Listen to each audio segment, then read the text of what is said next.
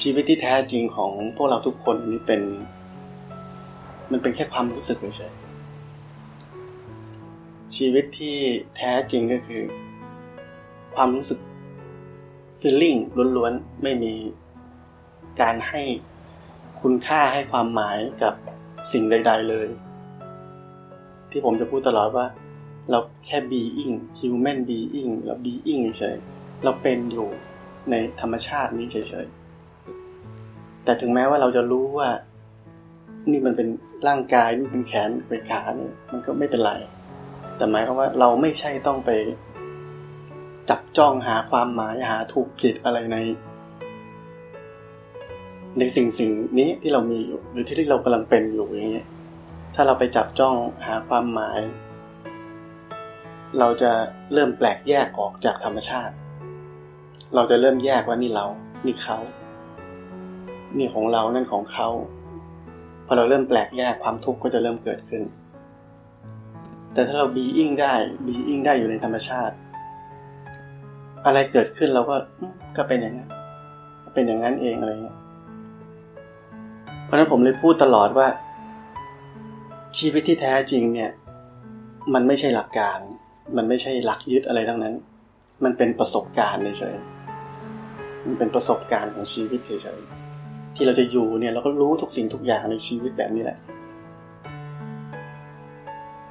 แต่การตัดสินใจของเราเนี่ย มันไม่ได้ขึ้นกับหลักการไม่ได้ขึ้นกับอะไรถ้าเรามีหลักการอยู่เราจะต้องทุกข์เพราะหลักการนะ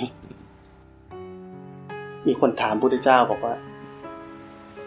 สิ่งที่พระพุทธเจ้าสอนอันนี้เนี่ย เป็นหลักการหรือเปล่าพระพุทธเจ้าตอบว่าไม่ได้เป็นหลักการ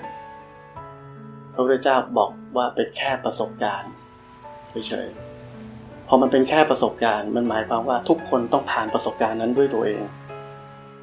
มันไม่ใช่ใครจะให้ประสบการณ์นี้กับใครได้ทุกคนต้องเดินผ่านประสบการณ์ ที่จะพบชีวิตที่แท้จริงนี้ด้วยตัวเอง เพราะฉะนั้นผมเลยพูดตลอดว่าการปฏิบัติธรรมของเราทุกคนอันนี้เป็นศิลปะ ศิลปะมันไม่มีหลักการ อย่างผมบอกคนนี้ต้องทำอย่างนี้คนนั้นต้องทำอย่างนู้นคนนี้ต้องทำอีกอย่างหนึ่ง คนฟังด้วยกันอาจจะอาทำไมผมบอกคนนี้อย่างนี้คนนี้บอกอย่างนั้น สับสนเหมือนกันทำไมมันไม่เหมือนกัน ก็มันไม่เหมือนกัน เพราะว่าเหตุปัจจัยของแต่ละคนไม่เหมือนกัน เราทุกคนมีกรรมไม่เหมือนกัน มีสถานะณตรงนั้นไม่เหมือนกัน เพราะฉะนั้นคำแนะนำต่างๆ มันเป็นเฉพาะบุคคลแล้วก็เฉพาะตอนนั้นด้วย แต่ถึงเวลาหนึ่งเนี่ยเรา ถ้าเรารู้เองไม่ได้ เราต้องถามครูบาอาจารย์ คล้าย ๆ ว่าครูบาอาจารย์นี่ ให้เราบันไดเราไว้ จับไว้ก่อนเนี้ย จับไว้ก่อน แล้วเราก็จับเอาไว้ แล้วเราก็นึกว่ารู้ล้วทำนี้ ไม่ไปคุยเลย ไม่ไปสนทนาธรรมไม่ไปอะไรเลยนี่ก็ดูแล้ว จับเอาไว้จับจนตายก็ได้แค่นั้นอ่าคือถึงวันหนึ่งก็ต้องปล่อย แต่พอเราไม่รู้เราก็ไม่ยอมปล่อยแล้วก็ยึดเอาไว้ จับเอาไว้เราก็ไม่ปล่อย เราไม่ปล่อยเราไปต่อไม่ได้ เพราะนั้น พระพุทธเจ้านี่สอนศีลสมาธิปัญญา ทั้งหมดนี้ก็เหมือนราวบันไดมันเป็นสิ่งที่พาเราไป แต่สุดท้ายเราต้องทิ้งมันเหมือนกัน เราไม่ใช่ไปทิ้งมันแบบนี้ ไม่ใช่แบบเราไปทิ้งไปดำมันลงไม่ใช่คำว่าทิ้งก็คือหมายความว่าเราไม่ได้ยึดติดกับมัน เพราะเราเป็นมันไปแล้ว เราไม่ต้องยึดติดกับมันแล้ว คือ พอเราเดินเนี่ยแรก ๆ เนี่ยเราจะ ฟุ้งซ่านเยอะ ก่อนเรามาเดินนึกออกไหมเราไปทำงานทำการอะไรมาเราก็ฟุ้งอยู่เราก็เออถึงเวลาเดินจงกรมแล้วแล้วเราก็มาเริ่มเดิน พอเริ่มเดินจิตใจริมฟุ้งเยอะความคิดนี่มันเยอะ ผมเลยบอกว่าเราต้องหยุดก่อนแม้กระทั่งก่อนเราจะเริ่มเดินเนี่ยหรือต้นทางของทางจงกรมเนี่ยเราก็ยืนสบายๆก่อนให้มันผ่อนคลายก่อน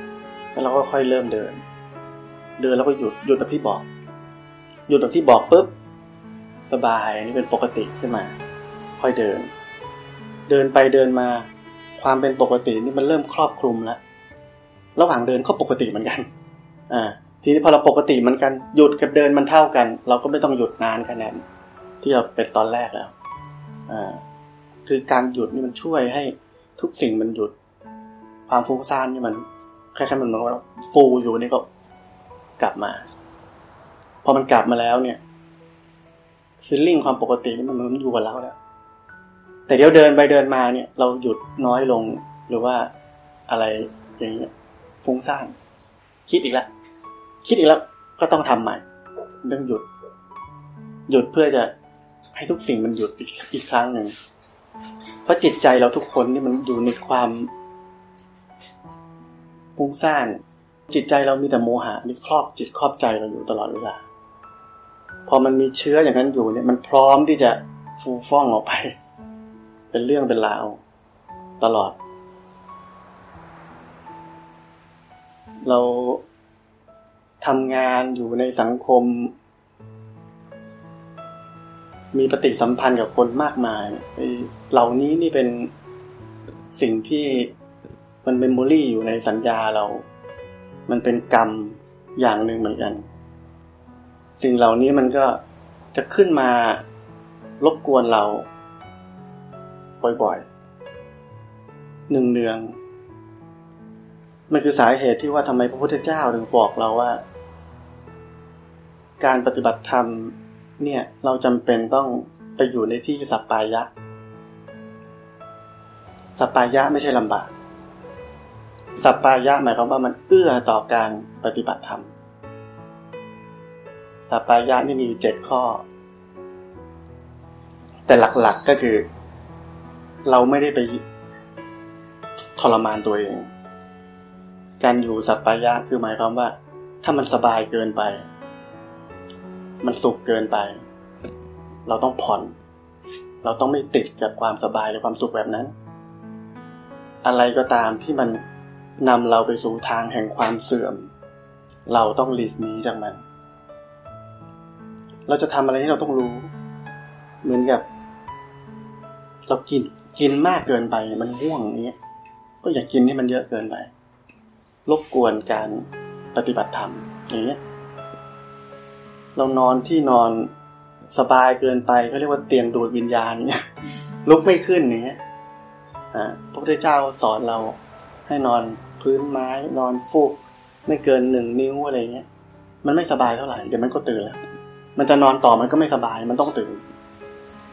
มันก็จะลุกขึ้น คือเราต้องเข้าใจว่า เราอยู่ในสภาวะแบบไหน แล้วถ้าเราจะเข้มงวดกับตัวเองหน่อยมันไม่ใช่ว่า หมายความว่าเราทรมานตัวเอง เรารู้ว่าตอนนี้เราควรจะทำอะไร อะไรที่มันเหมาะกับเรา ในขณะที่เรากลับมาดูใจตัวเองว่าปกติไหมเนี่ยขณะนั้นใจนี่ว่าง ใจนี่ว่างก็ไม่มีความคิด เป็นการเห็น เห็นเฉยๆ เห็นมันเป็นยังไง อันนี้เราสงสัย เราสงสัยอย่างแรกเราเห็นก่อนว่าเราสงสัย เราเห็นว่ามีความสงสัยนี่เกิดขึ้นแล้วในขณะที่เราเห็นว่าความสงสัยเกิดขึ้นเนี่ยความสงสัยนี่มันจะดับไป อ่าความคิดนั้นดับไปแล้ว ความสงสัยคือความคิดนั่นแหละ ความสงสัยดับไปความคิดดับไป มันก็ปกติ มันก็ไม่มีอะไร มันก็รู้สึกตัวอยู่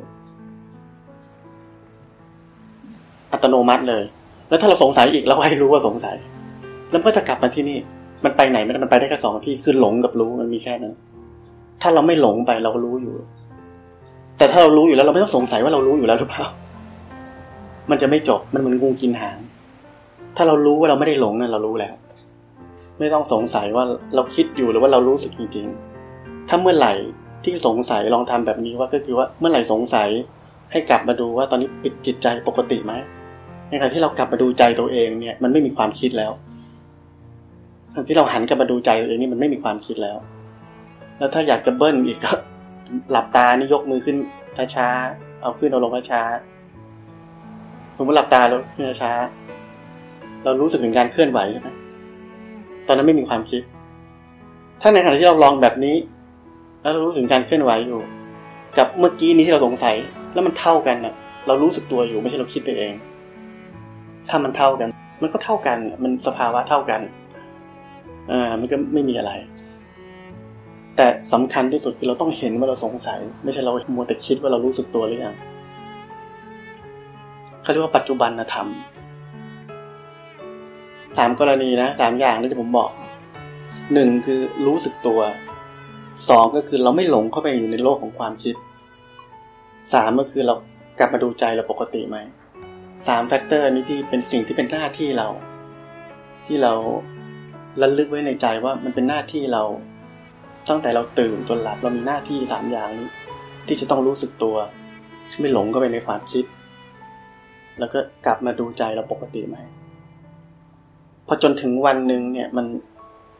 มันไม่มันก็มันอยู่ตัวแล้วเนี่ย มันไม่ต้องกลับมาดูแล้วมันปกติมันปกติแล้ว แต่เราจะเห็นอะไรแทนเราจะเปลี่ยนเราจะเห็นกันพอไม่ปกตินี่เราเห็นเลยว่ามันไม่ปกติแล้ว มันผิดปกติแล้ว แบบเนี้ย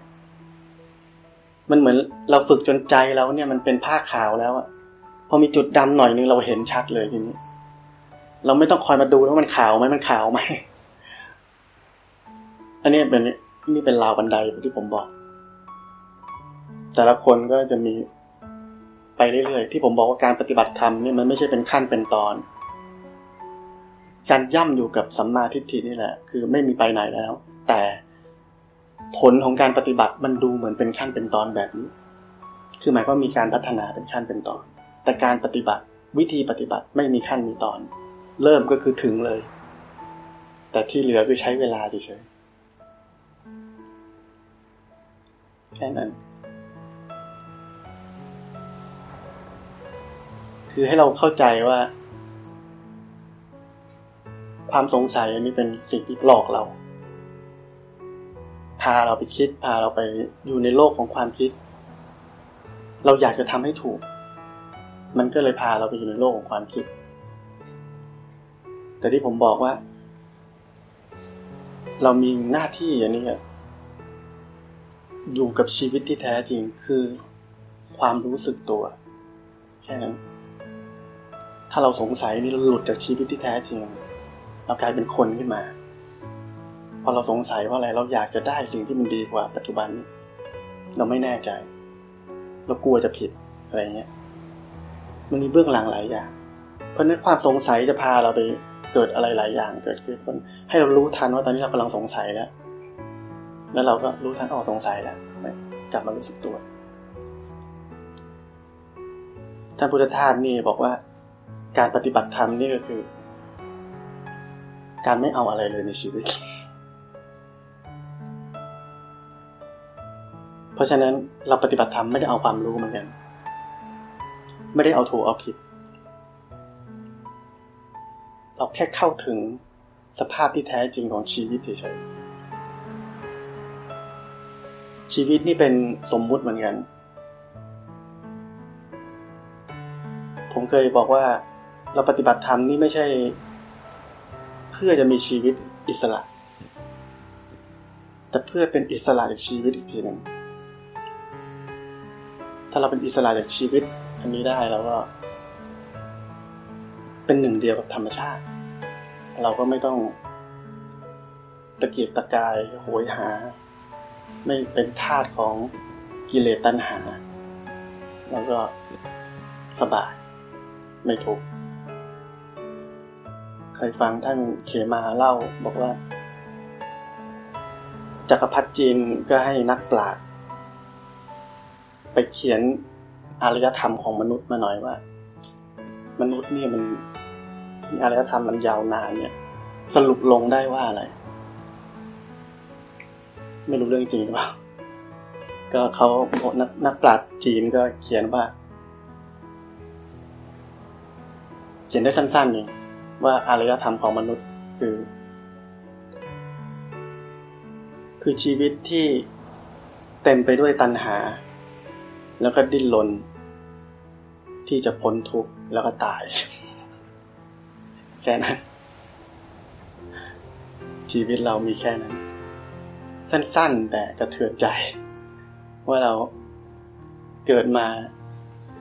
สิ่งที่เราเรียกว่าเรามีชีวิตอันประเสริฐมีเราเนี่ยประเสริฐไม่ได้ ถ้าชีวิตเราอยู่ภายใต้ตัณหา อยู่ภายใต้ ราคะ อยู่ภายใต้ ความเพลิดเพลิน กับสิ่งในโลก เราไม่ต่างจากสัตว์ทั่วไป เราประเสริฐไม่ได้ เราแค่มีอำนาจมากกว่ามันไม่ใช่ แต่จิตใจเราไม่ต่างกับมันเท่ากัน แต่มนุษย์อันนี้มีศักยภาพที่จะ เป็นผู้ประเสริฐได้จริง ๆ หลุดพ้นได้จริง ๆ ซึ่งต่างจากสัตว์ตรงนี้ เราก็ มาถึงตรงนี้ได้ก็ ถือว่าประเสริฐพอสมควรแล้ว จะหาคนเสาร์อาทิตย์อันนี้หาใช้เวลามาฟังธรรมเข้าวัดหาครูบาอาจารย์ ตั้งใจปฏิบัติธรรม ดูเพื่อนเรากันเองก็ได้จะมีสักกี่คน เราแชร์ Facebook ใช่ไหมถ้าเราแชร์ เราไปเที่ยว เราไปกินอาหารอิตาลีเพื่อนจะมาไลค์ประมาณร้อยคน แต่ถ้าเราแชร์คลิปแคมูฟลาชจะได้สองไลค์ท่านเขมานี่เคยพูดอันประโยคอันนึงก็ดีมากบอกว่า คนเราเนี่ย ถ้ามันไม่ ทราบซึ้งในธรรมะเนี่ย มันต้องไปทราบซึ้งในโลกแน่ๆคำว่าทราบซึ้งในโลกก็คือหลงโลกนั่นจิตใจเราถ้าไม่สนใจธรรมะ มันก็สนใจแต่โลก โลกก็คือกิเลส กิเลสก็จะสร้างความทุกข์ในที่สุด วันก่อนส่งเรื่องมงคลชีวิต อันนี้เป็นหลักง่ายๆที่ให้เรา ตรวจตาตัวเองว่า ชีวิตเรานี่มันมีมงคลสักกี่ข้อ นี่ อันนี้ข้อแรกเลย จงอย่าเข้าไปเป็นพวกกับคนโง่เขลาจงทำความสนิทสนมกับบัณฑิต จงศึกษาทุกสิ่งทุกอย่างซึ่งไม่ประกอบด้วยโทษ จงมีนิพพานที่มุ่งหมายของจิตอยู่เสมอ จงซักซ้อมสนทนาธรรม จงอย่าโศกเศร้าทำได้ไหมอย่าโศกเศร้า จงอย่ากำหนัด แต่ง่ายอย่าอยากนั่นแหละ ความอยากอันนี้พาให้เราเป็นทุกข์ข้อสุดท้าย จงปกติ เพราะฉะนั้นปกติอันนี้เป็นสิ่งเดียวที่จะทำให้เราอยู่ในทาง ที่สมบูรณ์ที่สุด ความอยากนี่ก็พาเราไปสู่ความทุกข์ได้ทุกสถานการณ์ไม่ว่าเรื่องเล็กหรือเรื่องใหญ่ เราอยากไปวัดแต่ไปไม่ได้สมมติทุกข์เลย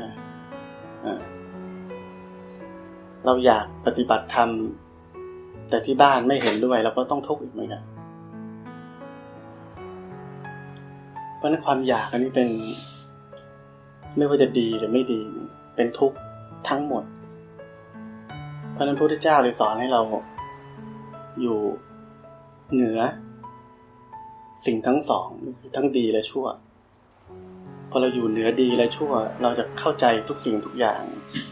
แล้วเราจะมีสภาพในการกระทบผัสสะต่างๆ แล้วก็จะเห็นความเป็นเช่นนั้นเองของสิ่งต่างๆในโลก เราเห็นความเป็นเช่นนั้นเองของสิ่งต่างในโลก มันก็ไม่มีใครทุกข์มันก็รู้ว่าอ๋อเป็นอย่างนี้ก็เป็นอย่างนี้ก็เป็นอย่างนี้ก็เป็นอย่างนี้ไปทั้งชีวิตมันก็ไม่ทุกข์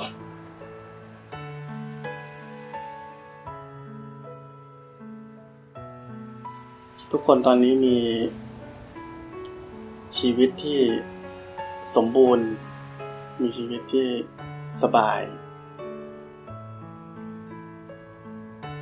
มีชีวิตที่ปลอดภัย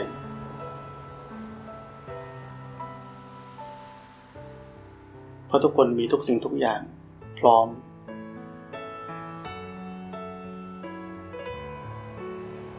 เราคิดว่านี่ดีแล้ว แต่เรายังไม่เคยมีชีวิตที่ไม่มีอะไร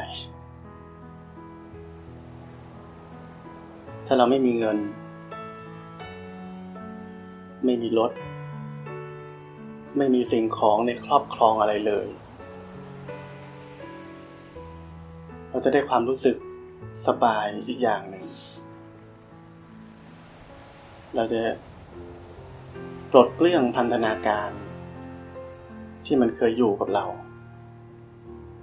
แม้ว่าสิ่งนั้นมันจะดีก็ตาม เราลองคิด ถ้าเราเป็นพระ เราเป็นแม่ชี เราเราคิดว่าเราจะบวชตลอดชีวิตสมมติ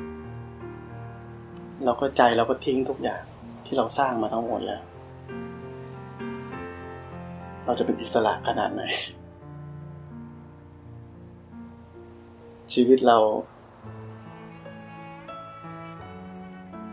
เราจะพ้นจากความกลัวที่เราไม่มี ทุกวันนี้ทุกคนกลัวไม่มี เรามีเยอะ เรามีพอใช้ เรามีเท่าไหร่ก็ตาม เหล่านั้นเนี่ยมันเหมือนฝ้าบางๆที่ เราคิดว่าเราโอเคแล้ว แต่ในความเป็นจริง เราลองไม่มีเราจะกลัวมาก เราจะรู้สึกว่าชีวิตเราไม่ปลอดภัย เราจะรู้สึกว่าเรา อยู่ไม่ได้ถ้าไม่มีแบบแบบนี้ที่เรามีอยู่ เพราะนั้นอันนี้เป็น พันธนาการที่มันดีแต่มันเป็นพันธนาการ ที่เหมือนกับหลอกเราอยู่เหมือนกัน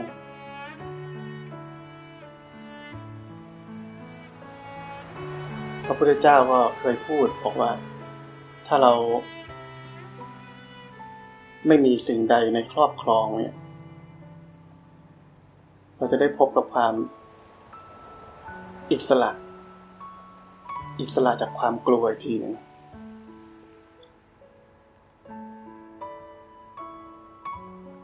ความกลัวนี่มันเกิดขึ้นเพราะว่าเรามีตัวตน เรารักตัวเอง เรารักตัวเองแล้วก็เลย ปกป้องตัวเอง ต้องมีอย่างนั้นต้องมีอย่างนี้ต้อง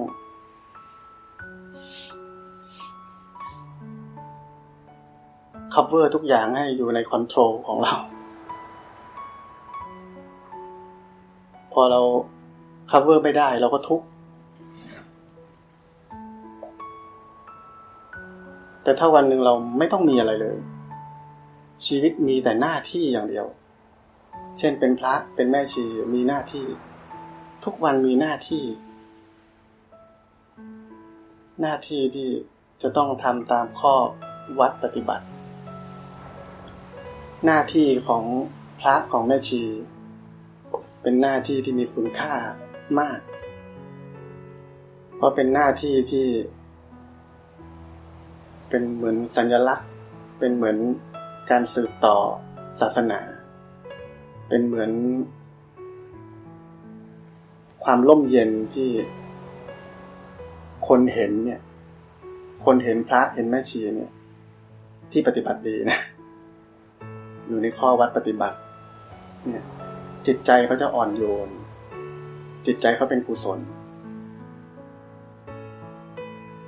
เราใช้คำว่าเนื้อนาบุญก็ บางคนก็บอกว่าต้องใช้กับพระอริยะอย่างเดียว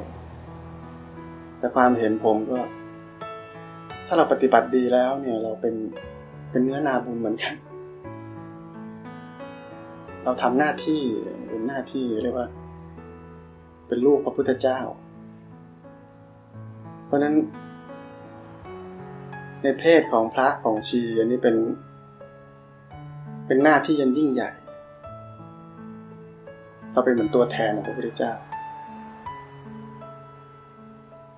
พระนี่อยู่ที่วัดนี่เหมือนกับว่า เป็นคนนั่งรอ เมื่อไหร่ที่คนมีทุกข์เนี่ย ยังมีทางนี้อยู่ ยังมีคนทางนี้อยู่จะช่วย แค่เดินเข้ามาก็พอ แต่ถ้าไม่มีพระเลยเนี่ยสมมติพระไปอยู่ในบ้านหมด เขาจะรู้ได้ไงว่าจะหาใคร ต้องมีคนบอกให้ไปหาที่ไหนนี่อ่าใช่ไหมเพราะฉะนั้นพระนี่เป็นชีพระแม่ชีมีหน้าที่สำคัญแสดงตัวพร้อมจะช่วยเหลือ ทุกคนที่มีทุกคนในโลกอันนี้ก็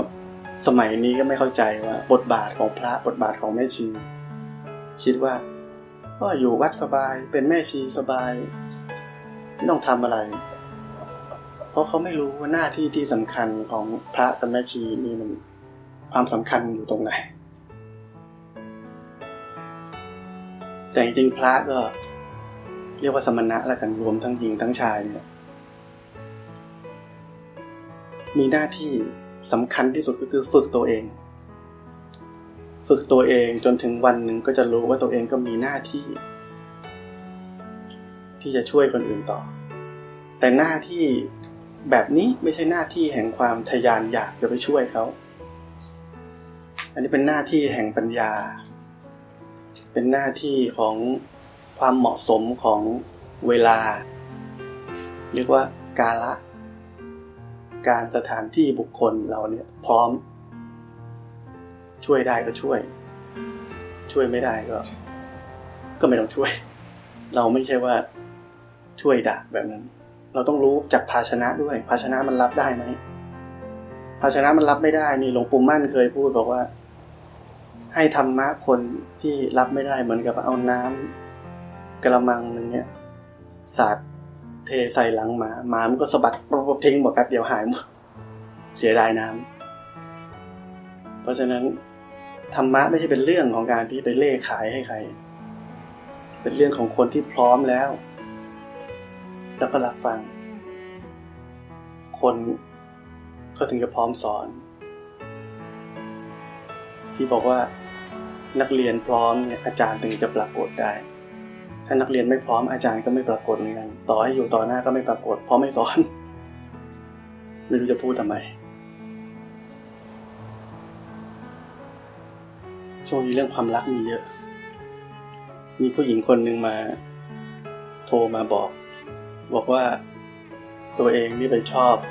ผู้ชายคนหนึ่งผู้หญิงก็มีสามีแล้วด้วย ผู้ชายก็มีเมียแล้วด้วย ผู้หญิงนี่ชอบผู้ชายคนนี้แต่เด็กๆ ไม่ได้เจอกันเลย เราจนวันหนึ่งมาเจอกัน ผู้หญิงแก่แล้วด้วยอายุห้าสิบไม่เคยคิดเรื่อง ว่าชีวิตจะไปชอบอะไรผู้ชายได้อีก มันมันเลยจุดนั้นมาเนิ่นนานนมนานมาแล้ว แต่วันหนึ่งก็เจอผู้ชายคนนี้แล้วว่าเกิดเหตุการณ์ไม่คาดฝัน ก็คุยกันนุ่งนิ่งนุ่งนิ่งนุ่งนิ่งด้วยความชอบเดิมอยู่แล้ว แล้วผู้ชายก็ ผู้ชายมีเมียสองคนแปลว่าอะไร โคตรเจ้าชู้คารมดีมาก อะไรแบบนี้เออติด อันนี้ชอบเลย เป็นทุกข์มากอยู่ในสภาวะแบบนี้ตัวเองก็มีแล้ว เขาก็มีแล้ว มีเยอะด้วยอ่าสาเหตุ เพราะว่าจิตใจนี่ มันไม่มีหลักยึด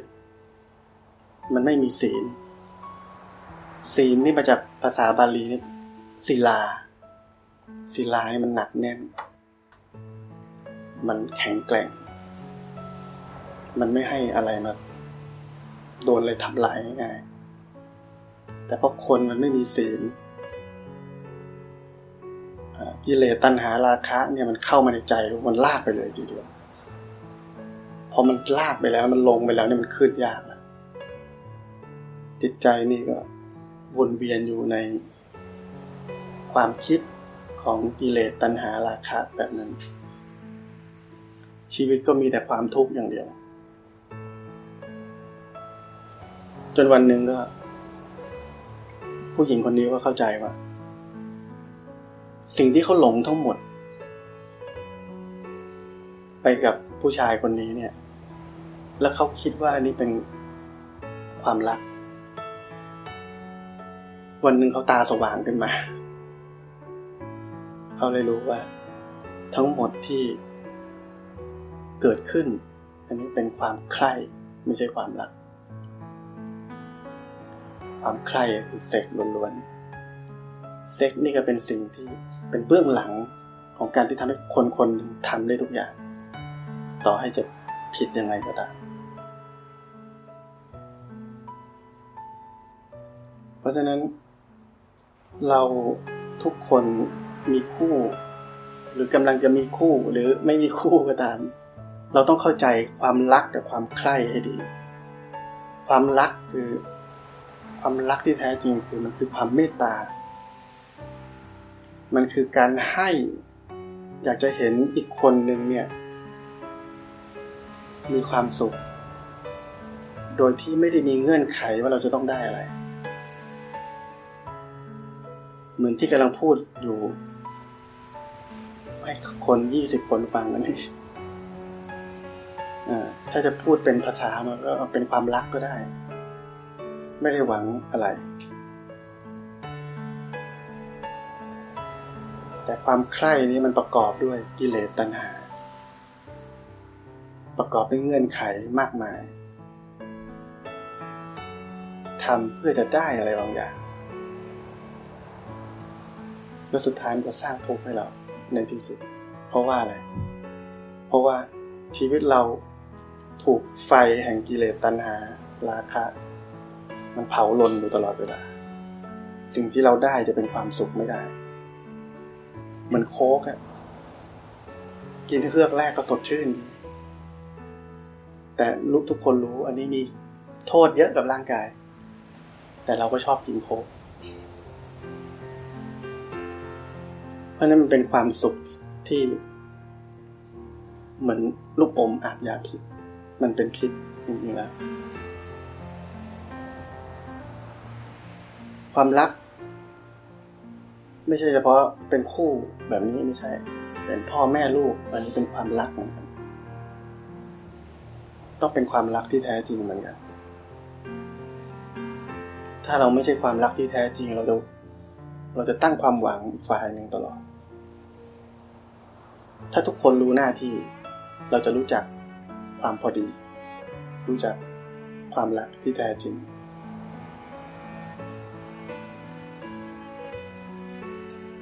เพราะฉะนั้นในมุมของความรักเนี่ย พวกเราต้องเข้าใจให้ถูก เราอย่าไปเข้าใจในมุมของความใคร่มันไม่ใช่ พระพุทธเจ้านี่ น่าจะเคยพูดว่า พระพุทธเจ้าก็มีความรักให้คนทั้งโลกไม่งั้นไม่ตัดสรู้ปุ๊บไม่เดินไปทั่ว เพื่อจะไปสอนคนพระพุทธเจ้าก็มีหน้าที่เหมือนกันพอรู้แล้วอันนี้ต้องบอกคนอื่น ดูในหนังศาสดาโลกนะพระพุทธเจ้ากลับไปที่เมือง แล้วก็พนางยโสธรานี่ก็ตอนนั้นเรียกสิทธัตถะอยู่สิทธัตถะจะคล้ายๆ จะทิ้งเราไปเลยอะไรเงี้ยเรากับลูกอะไรเงี้ย พระพุทธเจ้าบอกว่า จะให้ความเศร้าใจของคนสองคน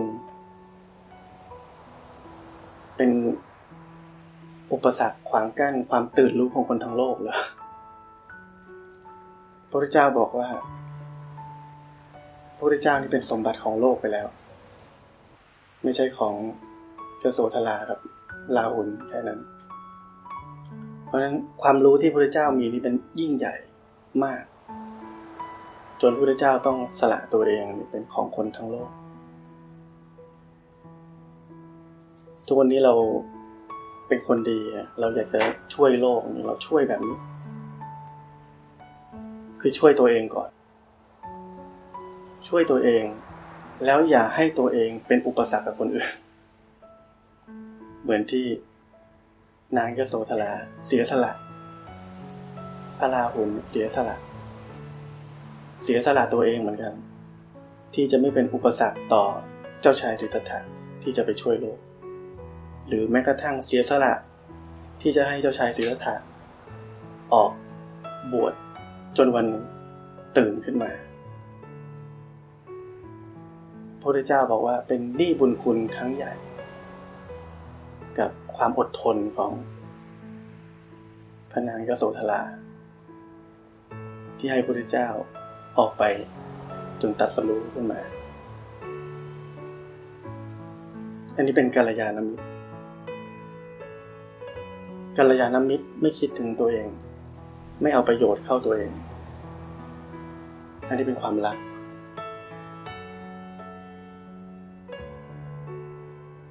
เพราะฉะนั้น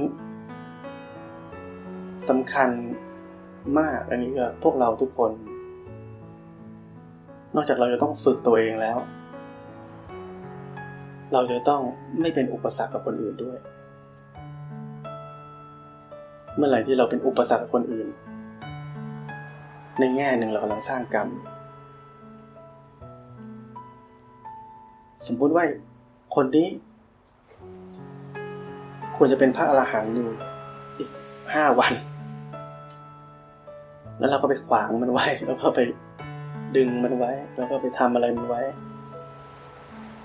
คิดในแง่ของกรรมที่เราจะต้องรับกรรมขนาดไหน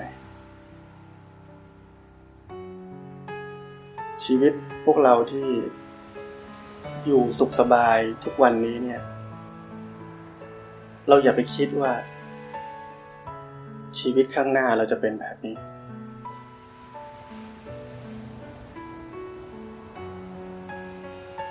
คนในโลกนี่เศรษฐีในโลกนี่ เจ๊งเยอะทางธุรกิจเนี่ยพระพุทธเจ้าสอนเราเรื่องอนิจจังไม่แน่ ไม่มีอะไรแน่ ถ้าตอนนี้เรามั่นใจอะไรเต็มๆเนี่ย ให้เผื่อใจเอาไว้บ้าง อะไรจะเกิดขึ้นก็ได้ แล้วถ้าวันหนึ่งที่อะไรมันเกิดขึ้น แล้วจิตใจเราเนี่ยไม่มีภูมิต้านทานเลยลองคิดดูว่าชีวิตเราจะเป็นยังไง ที่เราไม่มีอะไรเลย ชีวิตที่ไม่มีอะไรเลย โดยที่ไม่เคยคาดคิดมาก่อนนี่มันน่ากลัวมาก จะเคยมีอะไรแล้วไม่มีอะไร ไม่ต้องเอาทรัพย์สมบัติที่เรากำลังมีอยู่เอาแค่แฟนทิ้งก็พอ เคยเจอทุกวันไม่เจอแล้ว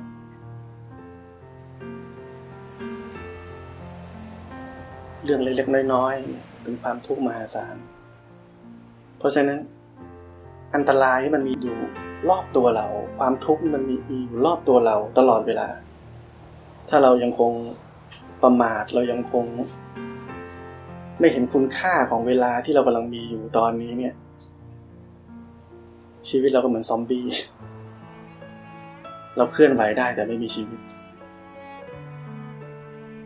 ชีวิตที่เราวันๆคิดแต่เรื่องกิเลสทำตามใจกิเลสทำตามใจตัวเอง ชีวิตแบบนี้ไม่ต่างกับหมาแมว ก็เท่ากัน คนที่มีชีวิตตามกิเลสใช้ชีวิตตามกิเลส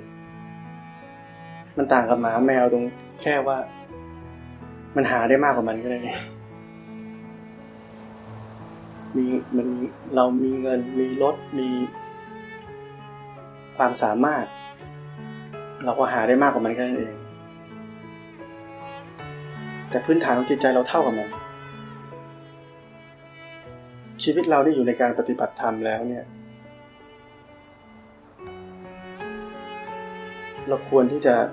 เราแวดระวังการทำกรรมไม่ดี